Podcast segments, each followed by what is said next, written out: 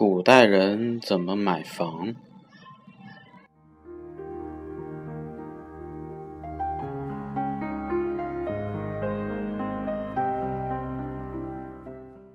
从这个春秋战国的战国，一直到唐宋元明清的明清，中国房地产市场上买来买去的主要是自建二手房，也不存在产权年限一说。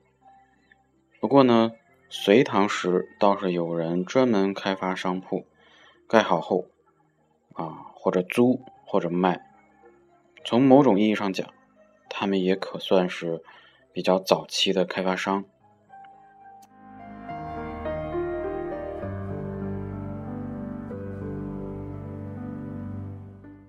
到了这个北宋时期，有个央企叫修完京城所。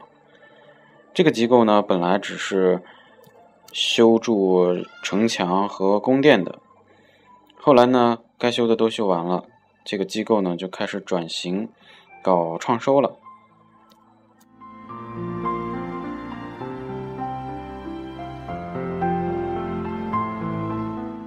怎么搞呢？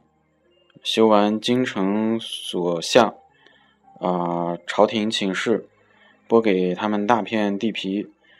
他们呢，在地皮上盖好房子，再租给百姓。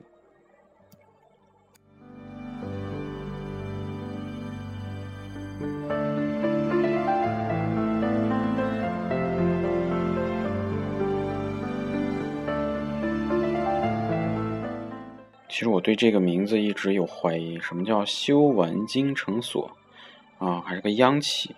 我觉得大家感兴趣可以查一下。